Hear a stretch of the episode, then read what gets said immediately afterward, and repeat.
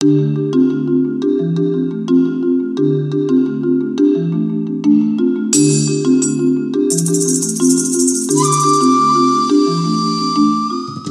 and welcome to episode 12 of the Downstream podcast. My name is John Stinson. In this episode, I continue my discussion into the world of shamanic practitioner Taz Thornton. We look more at Taz's amazing empowerment work, such as firewalking and bending steel bars, and how she uses this in a corporate setting, as well as in her shamanic teachings and practices. Here's the interview. Taz, welcome back for um, for a, an, another session. Uh, thank you very much indeed for, for making the time. In our last session, we spoke uh, a lot more around, um, went looked a lot more into shamanism uh, and soul retrieval uh, and all sorts of good stuff uh, along those lines. What I'd like to do on this session is ask you more about the empowerment work that you do. Okay, thank you, John. And there was a giant grin on your face when you said that word, so this is going to be good. Uh, empowerment work. Well, it's big topic, isn't it? A big umbrella topic. Um, when I'm talking about empowerment, a lot of the empowerment in inverted commas work I do is, is comes under the bracket of extreme empowerment. Okay. So it's really taking people from where they are now, from where they might be a little bit stuck, into um, the next step of their comfort zone and beyond, where I can guide people to be able to experience things that they didn't think they would be able to do. Um, and it can be for people from all walks of life. I mean, I build this into a lot of my spiritual work. My Mhm. shamanic work involves levels of extreme empowerment, but I also take it into into corporate settings as well, which is fascinating in its own right because it gives me a way of kind of bringing in some of the spiritual stuff under the wire. If you like. okay, So- yeah. So if I'm doing corporate team building, for instance, we use talking stick a lot. Really? What, the, the actual talking stick? Or, It- or I is it a tune kind in of before I go. a- a sometimes I marker u- pen or something? sometimes I use the actual talking stick, and if anyone listening here has ever has ever seen my actual talking stick, it looks very tribal. Yeah. It's uh, it's a sanded down antler, so It's it's, a white antler. Thank you. It has runic symbols uh, burned and varnished into it. It has horsehair on it. It has an obsidian arrowhead on it. Has feathers on it. It just screams tribal. So it depends on the crowd. I'll, I'll, fr- I'll frequently, again, even if I'm doing corporate work, tune into my guides and say, well, wait, what are we using for a talking stick? Sometimes it will be the tribal one, which immediately gets them out of their comfort zone, which is brilliant Yeah. sometimes I'll use something like an arrow, and part part of the empowerment work I do is sometimes getting a, an arrow and putting the the pointy bit of the arrow into your throat. So if those listening, if you just feel the base of your neck and you get that little V, and if you push just between the little veins, the softest part of your throat, the part that kind of makes you go, that bit, You put the arrow in that's there. where the pointy bit of the arrow goes, and then you walk against it until it breaks. But that sounds like well, obviously it isn't because people don't die, but but it sounds as if that would just be suicide. Well, clearly it's not. So Did you get them to sign something beforehand? What I get them, yes, they all have to sign a disclaimer, and yes, it does say you may die. You're not going to die, but I put that in just to you know bring, Bring just bring the the- energy a little bit. For anyone who's ever done a skydive, you have to sign Yeah, a disclaimer yeah, yeah. before that, and that says you may die. And the point of a disclaimer for any of this extreme empowerment work is my insurance will cover me for the seminar, for the talking, up until the point they do something that insurance companies perceive as dangerous Yeah, and putting Then- an arrow against them might yeah, leave- yeah, or they get a walking across fire or broken glass and things like that, and then it covers them for the, for the work afterwards. But for that bit in the middle, where insurance companies go, oh, "I'm not insuring someone to willingly walk on over 1,200 degrees coals," they're ridiculous. That's Okay. what the disclaimers. They're for. on their own at that Yeah. point. So the arrow, um, the other thing they sign is the arrow. If we're doing an arrow break, I will get them to, to write on the arrow all the things that they feel are bro- blocking them in life. And Mhm. even though I'm going into a corporate setting, you'll frequently find things from childhood and things from from from their general life outside of work, as well as office politics and stuff that gets put onto this arrow. So when we get to the arrow break, then they're breaking through those blocks. Okay, so it's, it is a very symbolic thing from that. It is all of these tools in what I've coined to be extreme empowerment are metaphors for things in life. Mhm. And they work, for me, they work beautifully with my spiritual work, but they also give me a very strong footing to, to, to bring in some of my old, my old life corporate experience and training and blend the two seamlessly. Plus, the arrow break then. Yeah. Um, I mean, is it just uncomfortable? It just Yes. sounds like it would be, uh, you know, it'd stop stop your breathing almost, even if um, you know it's not actually going to kill you.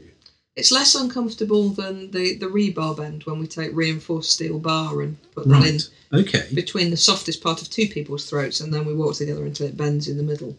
Well, that sounds like that's against physics because it would sound like the, the steel bar should actually break you before it breaks itself. Precisely. Is and it, and it is it's not a sort of special steel bar. It's it's a No, it's a proper steel bar.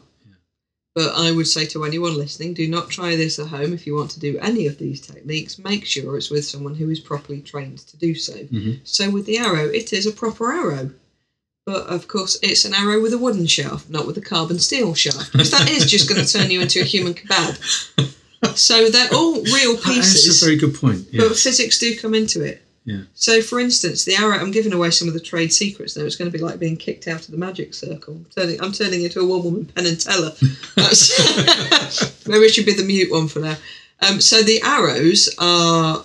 Um, they're they're they're at a, at a certain length, Right. and they're built to only take a certain poundage. So although it's a real physical arrow, Okay. There and I will often stab it through an apple to um, Yeah. hand that around, and if you want to have a bite, that's fine.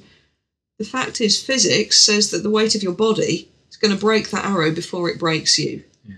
But it's still that I can't put an arrow against my throat. Don't be ridiculous. Okay. No, well, I mean, that's exactly how it sounds. Mm. And I've seen the arrow, and I'm, it's not something I want to lean against. Oh, maybe we'll do it later, John. I've got some extra ones in the car. But that's the point. That, that those metaphors I was talking about, it does feel uncomfortable Yeah. when you when you're trying to break through that break the arrow.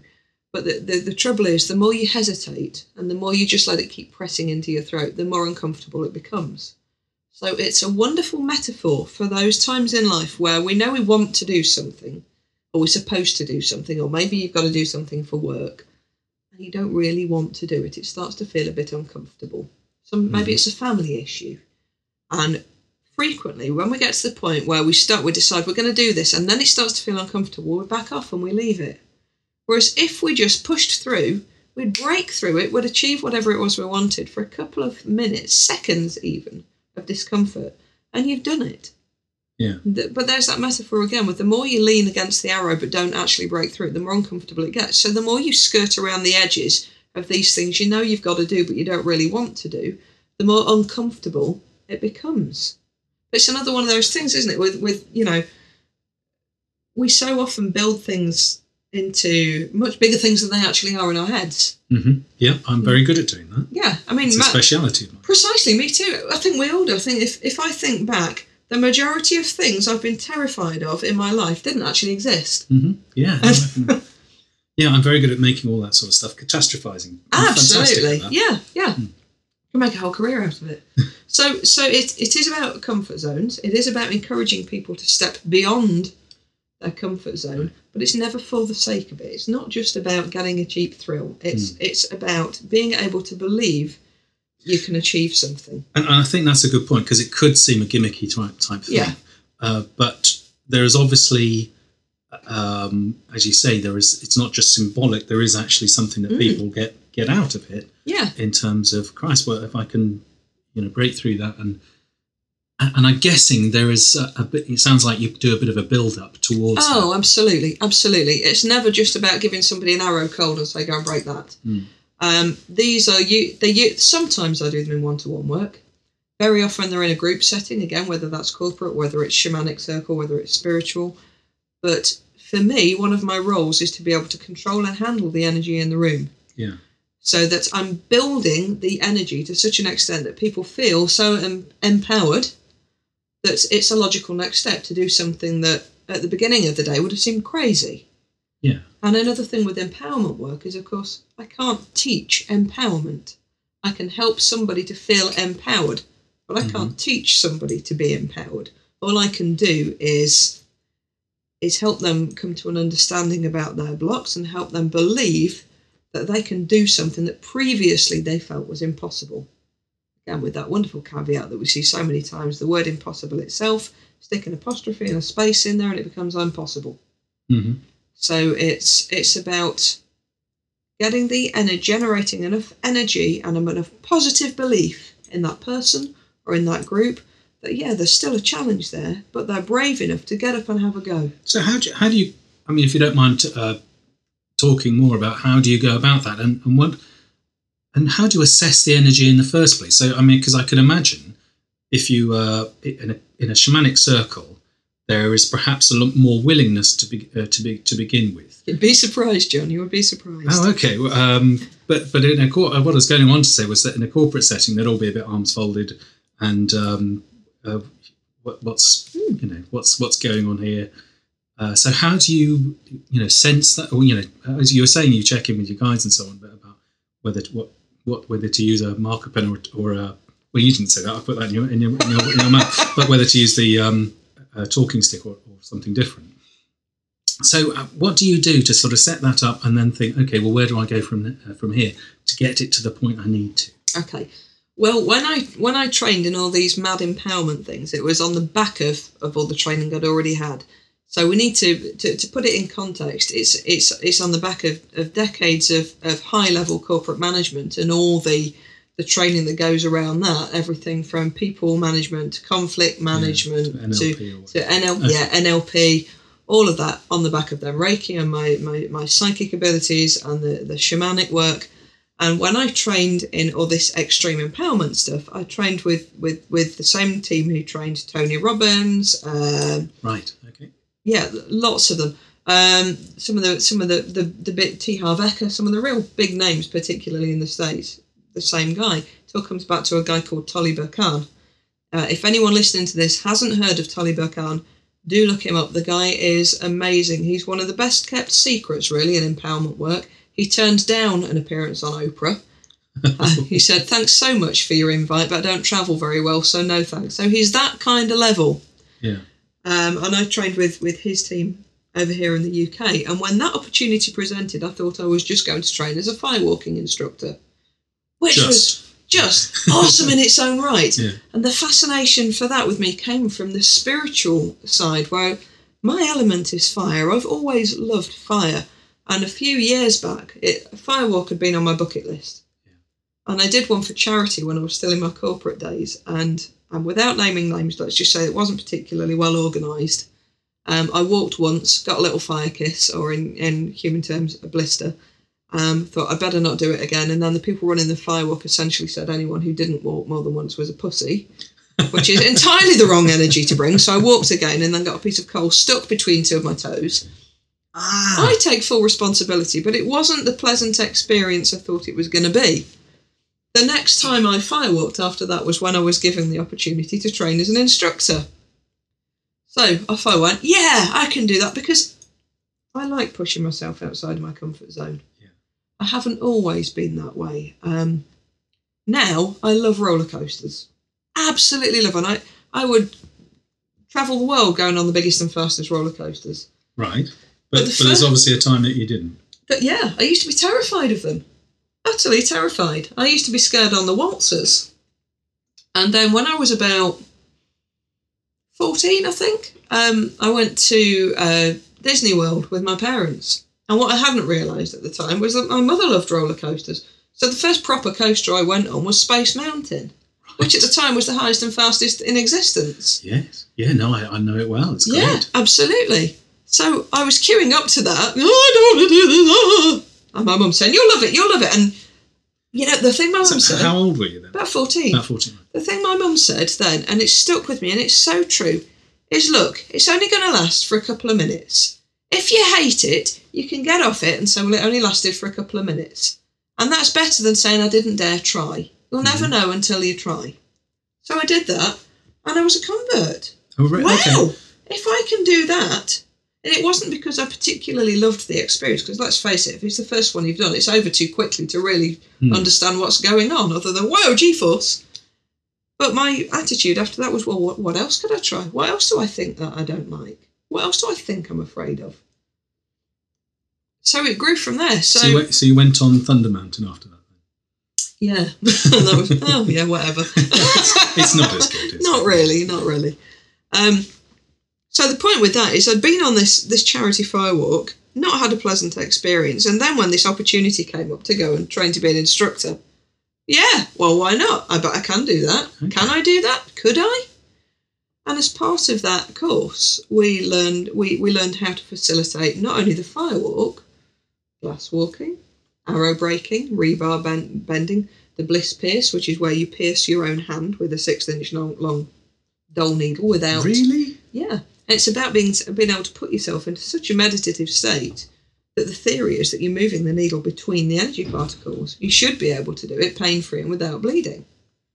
Right. So all of these mad things, as well as kind of low ropes team building activities. Sorry, low. Low ropes team building activities, things like islands. How do you get this group of Oh, people right, over okay, yeah, without yeah. touching the Yeah, floor? That kind of stuff. Mm-hmm. But- okay, th- uh, sorry, carry No, on. I was just going to say the point. The point of that was I was pus- pushing myself, and what I didn't understand is that in order to qualify, bearing in mind I'd only ever done these two firewalks and got burnt. Hmm. Well, one, two, two walks on one firewalk experience. On the last night, what I didn't know at the time is we had to walk 108 times in order to qualify. Oh, 108 firewalks, one after the other. And on the last walk, the firewalk's normally six to eight feet. You're going to get over it in four or five steps. Yeah. But on the 108th walk, they they rake out a brand new, straight from the fire, 20 foot bed.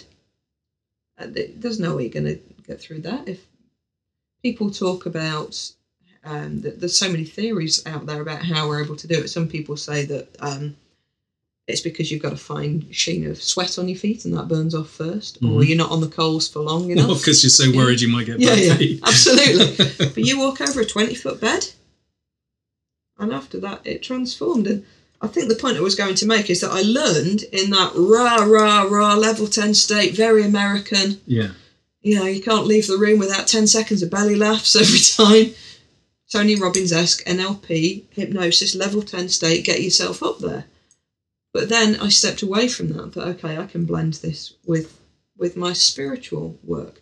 So in terms of how I re- read energy, I've got the instinctive ability to read energy from the psychic ability, from the from the spiritual work I did, uh, I do, built alongside all the training I've had from NLP and the kind of being able to read the the, the physical signs in the room. So I've, I've bought, got both sides, which is how I'm able to judge and work with the room to make sure the energy is in the place it needs to be. Right. Okay. And and what when we say energy and raising it to where it needs Yeah. to be, what exactly do we mean? What what, what do you mean by that? Uh, and how do I sum up energy? Well, we've I've been having a few discussions lately about the difference between vibration and energy. Um, so from doing sound healing work, like some of the vibrations of the soul Yeah. events I run with Lindsay Barn, that's all about the vibrational frequency of of the music we use. But that for me is quite different to energy. Um, whereas vibration is very specific, and for me often sits within. Um, the energy is the overall vibe to use to use a short form of vibration of the room, the overall feel of the room. It's um, that sense we all have. You know, we, we all have the these auras around us, or as science has, or science has discovered this magnetic field. It's the same. The same thing where, where we can be standing in a room and we can be looking at a computer screen in front of us, but we'll know if someone has walked in Yeah. that that feel. It's it's a sense of what else is going on in the room. It's a sense of what everybody else is feeling. It's that sense of eagerness of ante- anticipation from people, and it's being able to.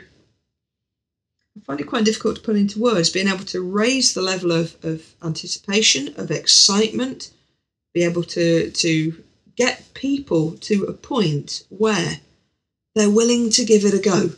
Right. Okay. Because because I mean because I thought you know having done sort of uh, run training sessions and Yeah. so on, I, I know that um, for I have to give out a certain amount of energy, Oh yeah, and then hopefully they'll it, that that'll kind of build up. yes. and the people you know uh, you can of course get the opposite where they're just stone walls Yeah, you can. and and you can feel like you feel like you're giving more and more and more and you end up exhausted at the end of the day as opposed to being uh, feeling fantastic when you skip out of the room You Uh, can. but but is so um I, so I guess you'll get. Is, is that what you mean by in terms of getting people to a point where they're all wanting to give it a go, Yeah. uh, rather than that yeah, sort of and I guess because of the kind of work I do, whether it's in a spiritual setting or whether it's in a corporate setting, because it's about getting people to be more in line with their authentic selves, because it's about getting people to be more open and honest, because it's about getting people to step out of their comfort zones.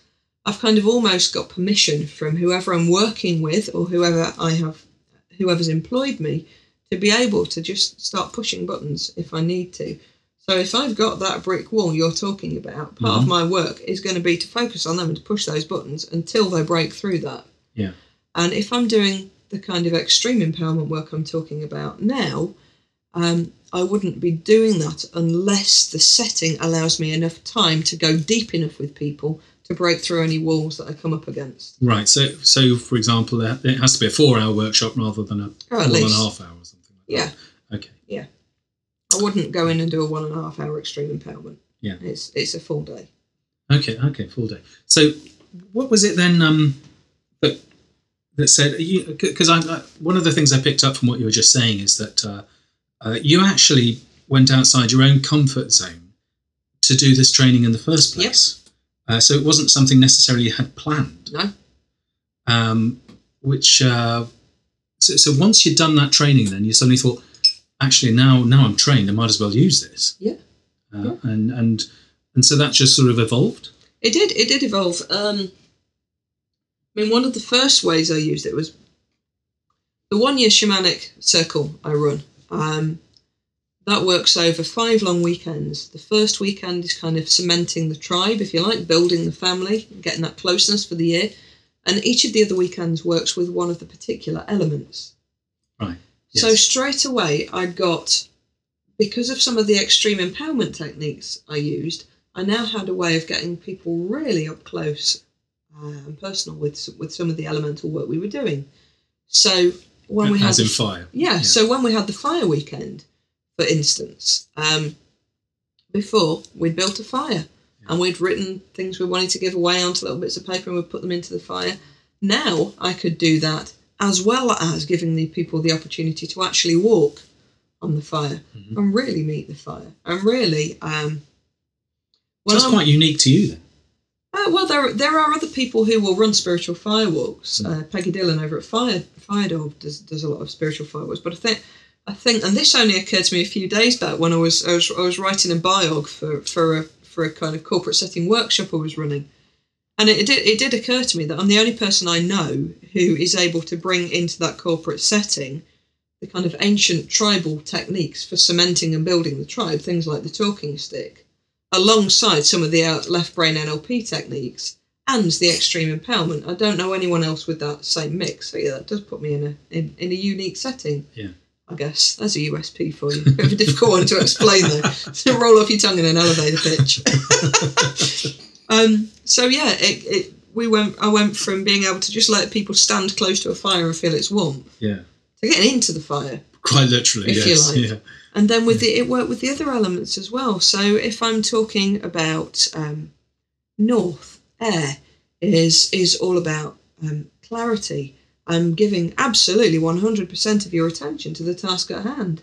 So the glass walk works perfectly for that, and that's exactly as it sounds. It's about 200 smashed glass bottles Right. turned into into a walk, and it is real glass. I made the glass walk. Trust me, it's hard work. Um, What smashing the bottles? smashing the bottles and it's Okay. yes it's hard work making a glass walk um and then taking out all the caps and taking out the necks that you just roll on that would you know stop it from being safe again in inverted commas you're walking over broken glass it's safe Right. Okay. And so, and, and that's about clarity of focus. glass Well, walking you, yeah so whereas the firewalking firewalk is believing that you can do it and just walking across you don't want to stop in the middle of 1200 degrees and go wow look at me walking on fire unless you're me i sometimes do fire stands which again debunks all the all the theories about why you don't Right. burn so uh, yeah you can do that but I, I never advise it to people trying it for the first time glass walking is kind of the opposite Glass walking is being absolutely in your body, having your focus entirely in your feet. And it's about holding your balance, lifting your foot, putting your foot down in front of you and feeling is this a good place to put my foot? And it's feeling first before you decide that's a good place and put my weight onto it. Right. So it's about absolutely not having your attention elsewhere, being just on that task, and absolutely focused on where is the right move to make. So again, whereas fire walking is I can do it, get through it, glass walking is I can do this, but I need to do I need to walk absolutely carefully and I need to be absolutely sure of my steps Yeah. and not allow any other thoughts or people in the room to distract me. Okay. And does that align with with air itself? Yeah. Uh, okay. clarity. One of the um, there are various precepts in in shamanism. Although I talk about it being rule free, there's no rule book as such, but there are guidelines. The first one of those, the first precept in shamanism is is is first attention, which means pay attention. Whatever it is you're doing, give it 100% of your attention. Yeah. Which of course is the enemy to everyday multitasking. Again, another way that the West has has fucked us up a bit. Um, I'm going to have to put rude language on, on my. Uh, I know, my mum's going to tell me off for swearing again now. Sorry, mum. but we, we're taught to, to multitask, and then we're never giving full attention to anything that we're doing, are we? We, No. we can't. We can do lots of things kind of okay. That, that's, yeah, I mean that's quite a wide spiritual Yeah. um, concept. Is you know Yeah. uh, giving your attention uh, to the and the focus to the to the here and now. Bring that into an office environment or home working or anything else we're doing. Yeah. And we shouldn't really be writing an email and answering the phone and doing our accounts at the same time. no, no, uh, mistakes will will come. Yeah. Okay, uh, so you've got so uh, yeah, so that so we've got had fire for fire and obviously and, the glass walk for um uh for for air. Is, has north? As North. Yeah. Right. So do, do any uh, others lend themselves to um? So Yeah, yeah. I use the arrow for a, a lot of the time. I use the arrow break for the south. Now, the element of the south is is is water, Mhm. but it's all to do with emotions and emotional blocks and those teachings about victim versus warrior, hunter versus hunted. Hence and writing on and breaking through. Yeah, so the arrow represents that hunter hunted beautifully. Yeah. And speaking your truth, being able to get rid of those those blocks that so many people hold blocks in their communicator. The most common place I find that people are holding energy or emotional blocks are throat, communicator, heart, and power center, hmm Yeah. where people have told them they're not good enough, they can't do something, they're not allowed to say that, they don't feel loved enough. All these wounds and scars we hold on to. So the arrow allows us to a challenge that communicator and show that we are strong enough to break through th- things from from speaking our truth. And they allow us to to the, we, we write all those other blocks that we feel in other parts of our body um, along the shaft of the arrow. So when we're breaking that then we're, we're breaking through a lot of that, those blocks through one of our most vulnerable areas in our entire body. So Yeah. there's the, there's the victim warrior straight away. Yeah. and sometimes when we're doing north i also use um, rebar Okay. so rebar is you know the, the The- length the- of reinforced steel bar that you have in concrete. Right. It just sounds completely mad. Yeah, and we have a length of rebar, and this is about the set that same level of clarity, hmm but with teamwork. Okay, because it's- there's two of you have to do there's two of you, and the uh, the length of rebar again goes into that softest part of your throat. We put a bit of uh, we tend to put some um, uh, napkins or something behind it because otherwise it would just skewer and go straight through. It's But napkins stop it. Yeah, napkins stop it. Reinforced steel. Napkins will do anything. You. Amazing. Yeah, I you don't need, a gaffer tape tef- don't need a Teflon vest. Just cover yourself in, in napkins. they just stop the edges of the steel from, from, from nicking your skin, really. Okay. And, and that's about two people knowing and absolutely believing that they can. And they're just eye to eye. And then they both push and walk towards at the same time. And the bar bends in the middle till they can meet in a hug. Okay. Absolute teamwork, but absolute focus and clarity. and, and either one doesn't, it won't happen. No. Yeah. And West Earth, um, I use I often use a technique that, that isn't part of extreme empowerment. We sometimes do burials. Yeah, I guess that's that's probably one you wouldn't put into the corporate environment. well, I could. Been tempted a few times. so so burials, I'm guessing. I mean, it's, it's as it sounds. You you are what up to up to your waist or something. Or? no, we actually like dig a grave shaped hole and lie in it. Oh, okay, but you're not actually then like Putting the, the, the earth on top. We we use a we cover the top of the hole and put a sprinkling of earth over it, but not to Oh. the point where you can't breathe. Oh gosh, okay. And it's not really hardcore. We, we tend to do it in about twenty minute bursts with the rest of your your tribe sitting around and supporting and holding Right, the space. okay. And it's not about No, so, death. It's about being in the earth and feeling the earth and getting the teachings from Mother Earth. okay. Now that makes more sense because otherwise that could sound quite macabre. Yeah. Um, but no, it's, it's not about that. The, the, I remember the first time I heard heard about you know burials. What? What? Do I have a coffin? no, and it's not about that. It's just about it's about submersion would be a better word. yeah, being it's completely about part of the earth. Yeah. It's just about being in and of the earth. Yeah, but there's still there's still a um, because of our Western sort of um, theories and, the- and theology and way we're brought up. There's still actually something to get over to get into that um, space in the first place. I guess. Absolutely, and this is the thing You know, with because it's not, because it might be it was dirty, it was wet, cold, it's, you know, uh, as well as the the more macabre. It's all of those. It's all of those. Well, it's make you eat some of the earth. Sometimes it happens. Um, this is the thing about comfort zones. So for some people, walking over fire is going to be terrifying. As is the the arrow break. As is the we do board breaks as well, where we, we smash through pieces of, of wood with our with our with our hands, uh, and the, the the earth. But things like trust falls we do as well, which Mhm. is to build Yeah. trust with the tribe and belief. Some people find that more difficult than fire. Some Yeah, people would be like, "Yeah, let, let me go and walk over twelve hundred degree co- coals. Let me go and walk over those coals that because are hot enough, hot enough to melt steel, but I can't stand on a platform and fall backwards and trust that my tribe will catch me." Yeah. it's Yes. amazing.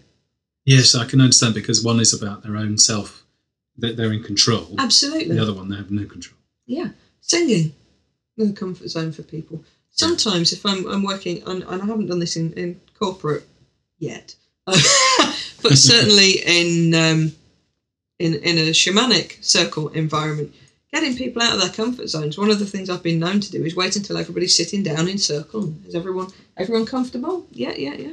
Everyone feeling that they're where they want to be sitting for, for the evening or for the weekend? Yeah, yeah, yeah. Right, okay, everybody move hmm and make the move. And then everyone is used to the talking stick going around in a clockwise direction. The energy spins clockwise.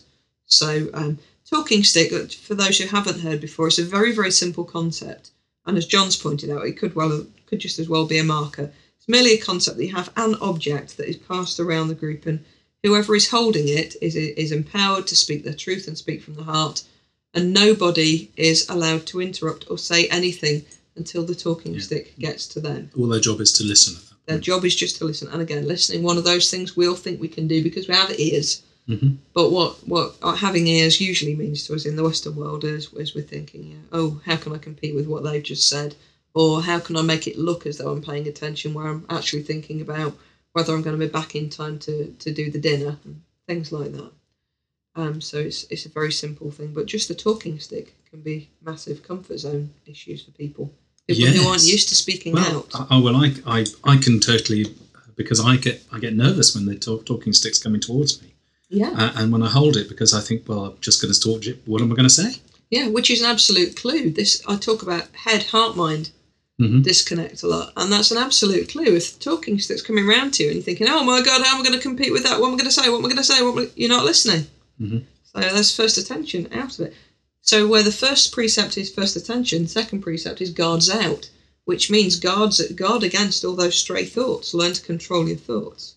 Anyway, where was I going? So yeah, talking stick can be a massive uh, comfort, comfort zone issue for people. So I've made people move out of their Yeah. comfort zone sitting in the circle, and then they'll be expecting me to pass the talking stick that way. And sometimes I'll say, right, we'll pass the talking stick anti-clockwise. Do you, is there a sort of gasps of shock? Yes, Because and then anti-clockwise, but that's against energy. absolutely yes, and then the gasps come further. And when the first person is just about to speak, I say, and we're doing it in song. And honestly. no, give me the fire! Give me the bliss piece! Give me the glass! oh, Yes. fabulous!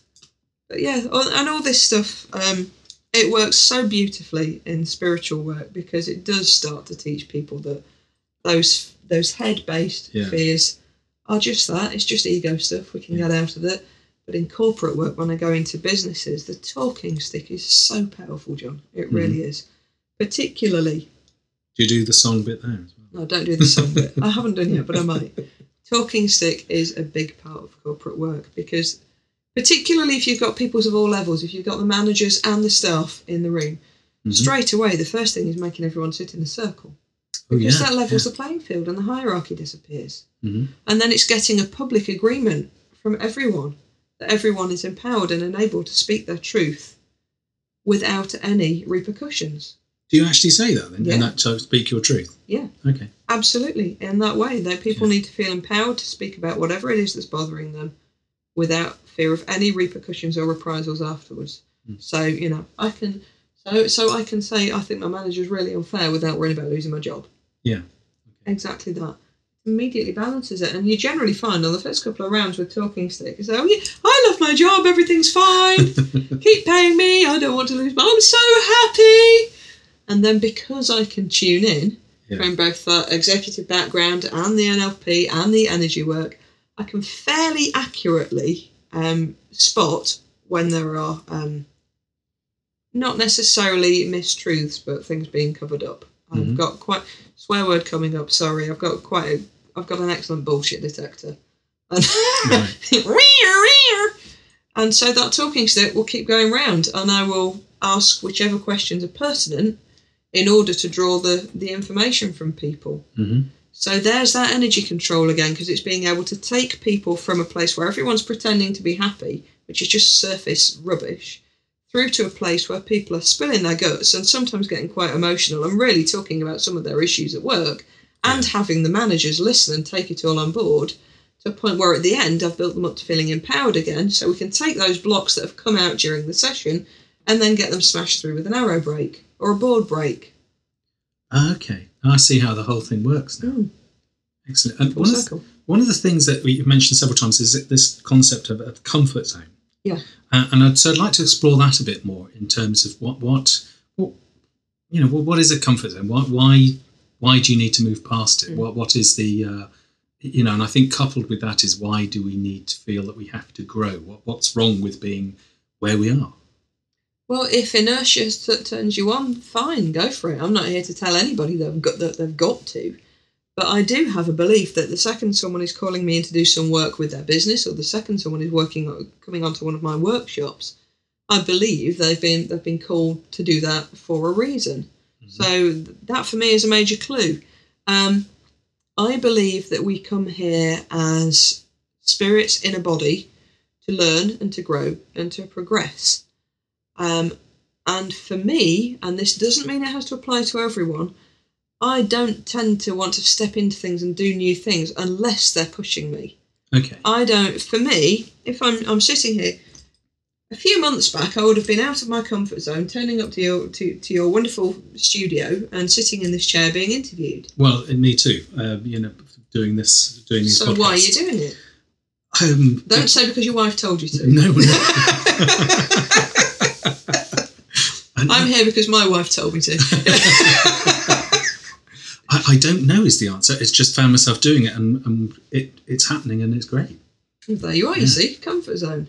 Okay. So comfort zones don't need to be huge, but this is a step on for you. And since you've started doing this work, look at all the wonderful people you've started to meet Yes. through it through inviting more people into these pockets. I mean, I, I feel Yes, so. I have you to thank for that. Thank you. Well, thank you. I'm back at you, I feel so massively grateful and humbled that, that we've done so many now. I keep thinking he's got to be bored with me soon, really. but it's and it's it's always a wonderful experience.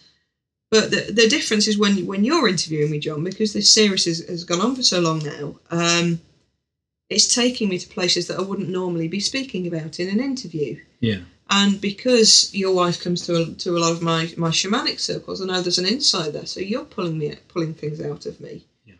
Yes, of course. Yeah. Inter- or ordinary interviewers wouldn't. So um, I was on BBC radio, radio a few weeks back talking about, you know, getting out of my, my corporate life and into this, taking that massive leap of faith and now helping other people to, to find their truth. And, and of course, it was a very different experience hmm because they'd seen they'd seen a, a, a, an interview with, with me in a newspaper and they were going on that and it was pulling out surface stuff. I think we got something like a twelve minute interview. It was apparently very long for radio. Ooh, fantastic. So again- yes. Yeah, but that- that's just to demonstrate the difference. The- These are sometimes an hour long. Yeah. And so it's it's like a chat. So this has been stepping out of a comfort zone for me. Why did I do that? Because I know deep in my gut, I, I can't really tell you how I know. It's a deep inner knowing that part of my role this time is to help other people realize that, that there's sometimes more to life than, than the trudgery they've got going on and to help them get out of their comfort zone and to help them to find their authentic path again. I can only do that by people knowing that I'm here, which means I need to be doing interviews and podcasts and getting up and doing motivational speaking and stuff like that whenever I can. And the book that's just come out, it's not about me, it's about fulfilling my role to help other people. And I can only do that if people know that I'm here. Yeah. yeah. So, why is it important to get out of a comfort zone? For me, because I have a job to do. Mhm. And I can only do that by being more public facing. So, I need to get out of my comfort zone. Um, I know that in order to be able to inspire and to lead other people, I need to be seen to be stepping out of my comfort zone. And I have trained myself to enjoy doing that. Um, and I do believe we can train ourselves to enjoy different things, just as I used to be terrified of roller coasters. Yeah. It's in the same way as how many kids do we hear saying, I don't like Brussels sprouts? Well, have you tried them? No. Why haven't you tried them? Because I don't like them. Well, how do you know you don't like them? Have this, it's a baby cabbage. Oh, that's nice. Perception. Yeah. And if you feel that you've come here to just sit in front of Jeremy Kyle all day, because you know it's exciting, isn't it? Waiting to find out those DNA results. Wow. I don't know. I've never watched him, but well, you obviously have. Oh, I have. Yeah, absolutely. So, so, but, but that's interesting that you've got you, you, because you've obviously latched on that this is your role that you're Yeah. growing into. Yeah. So, what's next for, for Taz then? What, what's um, what what sort of things have you do you look are you looking to push outside your comfort zone now? I need to get out there as much as as much and as far as I can. Mhm. Um, bigger audiences push me outside of my comfort zone. To do uh, doing your empowerment and, Yeah. and help work. Whether it's speak, whether it's speaking, whether it's empowerment, whether it's group work, that all pushes me outside of my comfort zone. But it's something I, that, that that I enjoy doing. But again, just looking at these comfort zones again, it doesn't need to be something massive. The fir- one of the first public speaking gigs I had was when I was still in corporate life, and we were running some Black Tie Awards events. It was in the healthcare sector, and about a week before this event at the Dorchester on Park Lane, Mhm. uh, my manager told me that I was I was presenting the awards event. I beg your pardon? You, you, you, want, you want me to do what? Where's the firewalk? Yeah, I hadn't even firewalked at that point. Where's the skydive? Give me that. Um, and yeah, out, out with, with, with no prior experience of public speaking, I found myself being recorded and videoed, going live streaming on the internet at a Black Tie Awards do on a stage at the Dorchester on Park Lane, addressing 400 people. Right. And my God, John, it was terrible. And people were coming up to me afterwards and saying, You're a natural, well done. And I listened to that back and watched it back and cringed. as I was doing the, the Oh, I'm going to talk really, really, really, really fast. Get that done. done, done." Oh, sh- sh- slow down, slow down. And then I would slow down and say, Nice deep breaths. And then I speed up again. And then But massive comfort zone. So I guess because I'm a believer in everything happening exactly as it should at exactly the right time, I'm not really going to get much more of a fear base for that in terms of public speaking. So once I'd done that, that was baptism by fire, really. So then I was okay, and I ended up presenting that for a few years, and, and I did a bit, did a bit of training. Okay. Well, so it was good enough that they invited you back then. Well, it was my it was my company, but they could have put somebody else on the stage, Right, yeah. and they didn't. um, so really, now when I have a motivational speaking gig, it still pushes me out of my comfort zone Hmm. because it's very different reading a script where you're saying, "And the winner is," and "Highly commended is," and "Welcome these people to the stage." It's very different to being off the cuff Mhm. and just speaking what comes. And that's another thing that I use to push me out of my comfort zone. I never do anything scripted. Never. Okay, well, that would sound like that's a massive comfort zone thing. I would have Yeah. That you uh, you uh, hope that something's going to come. Yeah. I'll have bullet points and topics I know we need to be talking about. Mhm. I never ever script it. I've tried, right, way back in the day when I thought I should, I tried scripting things. Right. And it was just abysmal. Because I'd find that naturally I'd pick up something from over there and know I needed to be talking about it, but I had the script here and uh, uh, uh. So eventually I just tore up the script. Yeah. And now I stand up there and I speak to my guys before I get up there and say, "Come on, just tell me what to say," and everything is intuitive. So it's all different.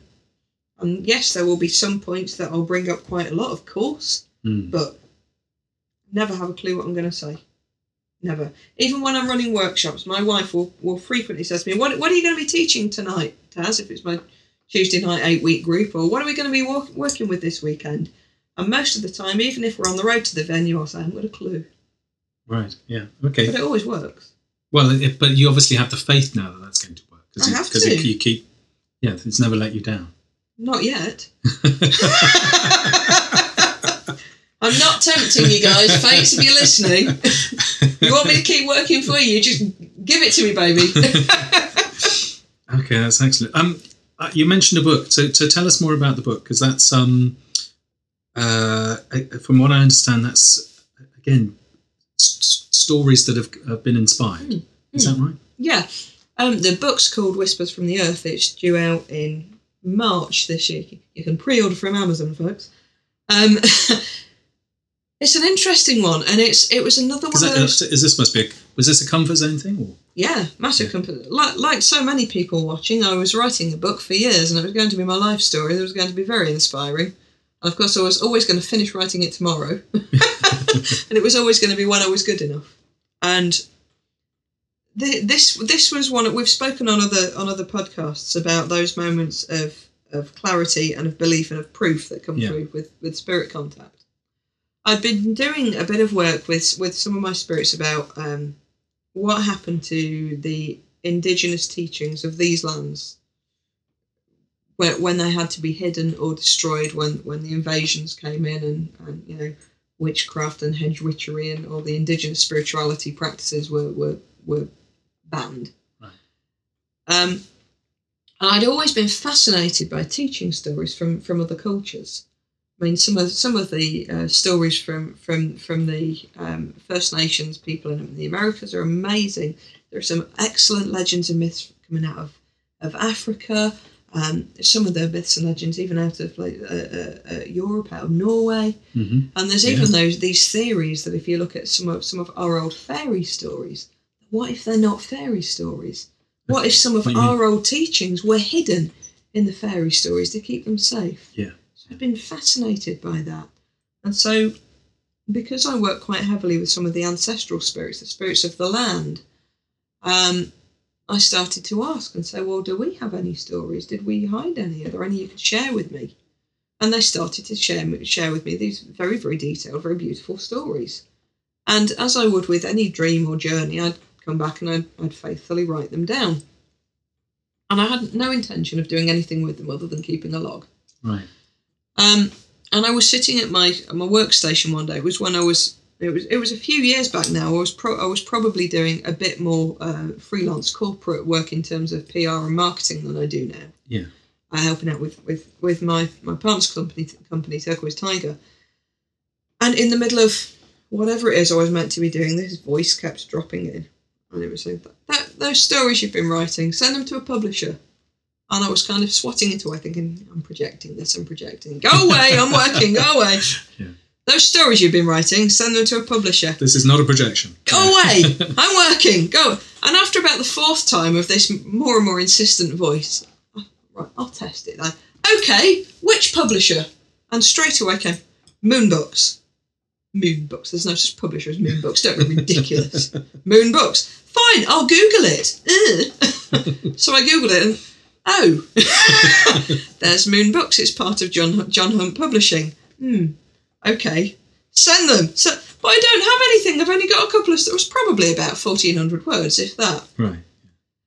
Okay. That sounds a lot to me, to be honest. yeah, well, I'm an ex-journalist, so it's not. It's it's a feature, you know. so I cut and paste the bit I'd done, wrote a quick introductory "Hello, this is me," and sent it off. And within less than an hour, I'd had an email back saying, "We're really interested. Can you submit a formal proposal?" Oh, wow. Fantastic. Okay. this is I've still got this work to do though. So I kind of had a bit of a cold sweat Hmm. and went downstairs to, to, to Ashmark and look, look, look, look, look, look. And I thought, wow, wow. So I sent off the proposal and I think within a week I'd got a full publishing deal.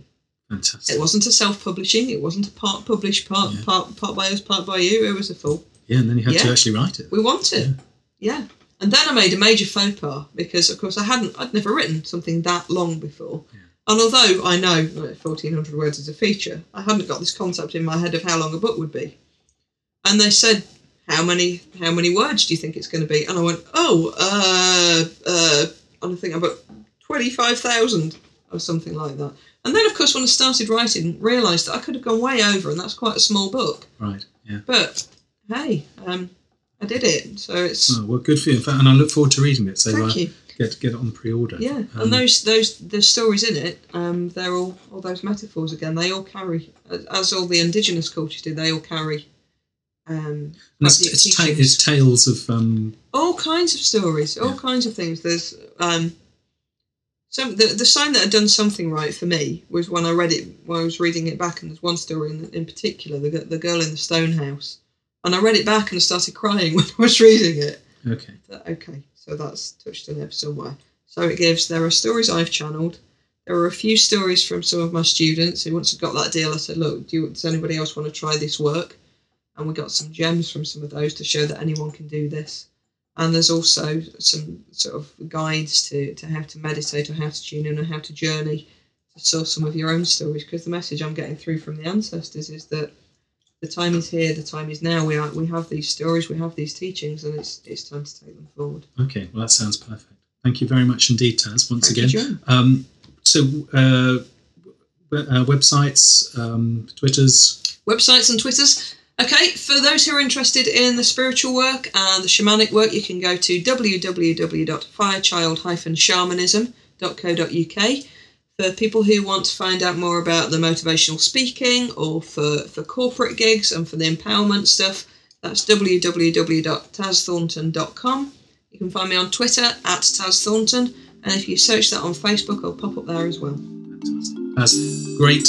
Um, thank you once again. Thank you, John. Another brilliant insight into the physical empowerment techniques and spiritual work of Taz Thornton. I'm humbled to have spent so much time with Taz, who shared with me these insights into her work, as well as her rich humour. Do buy Taz's book, Whispers from the Earth. It's a beautiful collection of stories, which, like so many good spiritual books, they always manage to speak to you with teachings that address a specific issue which you might need some help and advice. Thank you for joining me on the Downstream podcast. I hope you've gained as much out of it as I have. Until next time, be well.